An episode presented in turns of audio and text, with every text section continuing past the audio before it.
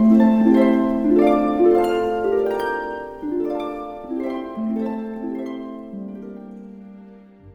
le cadre des textes favoris des invités de l'Institut d'études anciennes et médiévales, voici Valérie Angenot,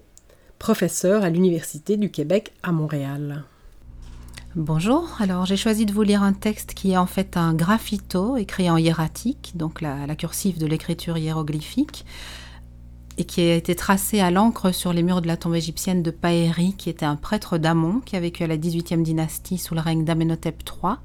et qui s'est donc fait enterrer aux alentours de 1420 avant notre ère à Sheikh Abdel Gourna, dans ce qu'on appelle communément aujourd'hui la vallée des Nobles, sur la rive ouest de l'actuel Luxor. Alors je vous lis le graffito en entier. L'an 3, troisième mois de l'inondation, dixième jour, règne du roi de Haute et Basse Égypte, seigneur des deux terres, Ankeperouré, aimé de Néfer Keperouré, fille de Ré, Néfer Néferouaton, aimé de Waenré adorer Amon, se prosterner devant Un-Nefer par le prêtre Wab, scribe de l'offrande divine d'Amon, dans la résidence de Ankeperouré à Thèbes, Pawa, fils de Itiséneb. Il dit Mon cœur désire te voir, Seigneur des Perséas, quand ton cou reçoit les guirlandes, tu offres la satiété sans nourriture, l'ébriété sans boisson. Mon cœur désire te voir pour pouvoir se réjouir, ô Amon, secours du pauvre. Tu es le père de l'orphelin, l'époux de la veuve. D'où est ton nom? Il a le goût de la vie, il a le goût du pain pour un enfant, il est un habit pour celui qui est nu,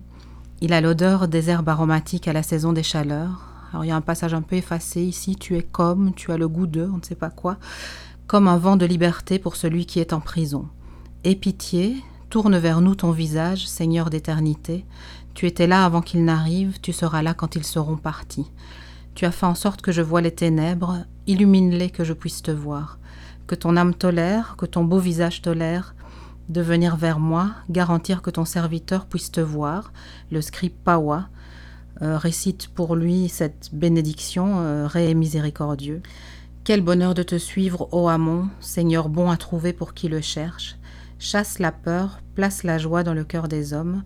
Heureux est celui qui te voit, ô Amon, il est en fête chaque jour. Et donc le texte est dédié au cas du prêtre Wab, le scribe du temple d'Amon dans la résidence de Ankeperure, Pawa, fils d'Itiséneb. Et il a été rédigé, ce texte, par son frère, dit-il, le peintre, Bachai, de la résidence de Ankeperure, avec ce vœu qui a annoncé euh, aux visiteurs de la tombe, où on dit euh, pour ton cas, donc en gros à ta santé, passe une belle journée parmi tes concitoyens ça s'adresse euh, à, des visiteurs qui viennent en groupe dans la tombe. je vais un petit peu expliquer pourquoi. Donc euh, moi j'ai voulu partager ce texte avec vous pour diverses raisons. Euh, tout d'abord en raison évidemment de la poésie du texte, de la beauté de ses métaphores, dont rappelons-le quand même un, graffito, hein, qui est un genre où on n'a pas spécialement l'habitude d'un tel déploiement lyrique. Et l'usage abondant des tropes dans ce texte, euh, précisément de ces métaphores, de ces comparaisons, sont un de mes objets d'étude privilégiés en sémiotique et herméneutique de l'image égyptienne. Donc je travaille beaucoup là-dessus, sur la synecdoque, la métonymie et la métaphore dans, dans la construction du sens des images égyptiennes.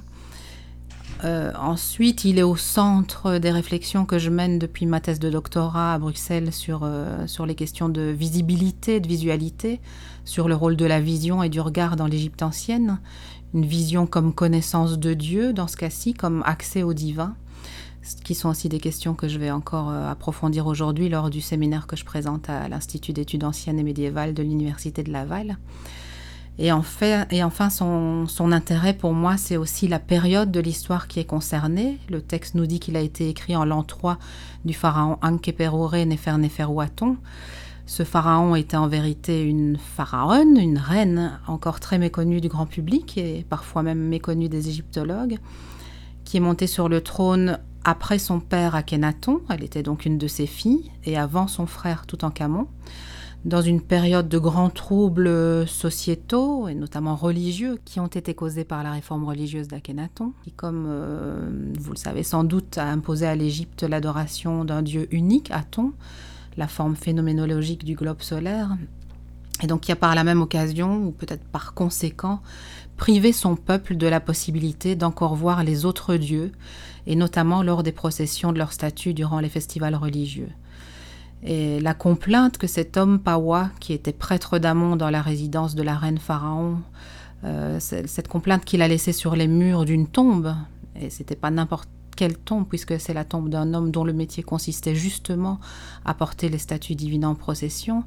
eh bien cette complainte utilise la métaphore de la cécité pour décrire cette période de ténèbres dans laquelle les fidèles du système polythéiste ont été plongés privés qu'ils étaient de la vision de leur dieu, et en particulier du dieu Amon, durant ce, bref épisode euh, monothéiste qu'a connu l'histoire égyptienne. Donc c'est un texte qui présente pour moi un intérêt fondamental à la fois pour les études littéraires, mais aussi pour les études religieuses, l'épistémologie, euh, l'histoire de l'art, la sémiotique et l'histoire de l'Égypte, et en particulier l'histoire de cette période particulièrement méconnue qu'est la fin du règne d'Akhenaton et la transition vers celui de Toutankhamon. Et comme c'est un graffito, on a là un peu la, vision populaire, mais qui n'en est pas moins poétique et marquée d'allusions aux textes religieux de l'époque, une vision de, de, cette crise de foi, F-O-I, qui a dû traverser le peuple égyptien il y a 3500 ans avec la toute première tentative monothéiste de l'histoire.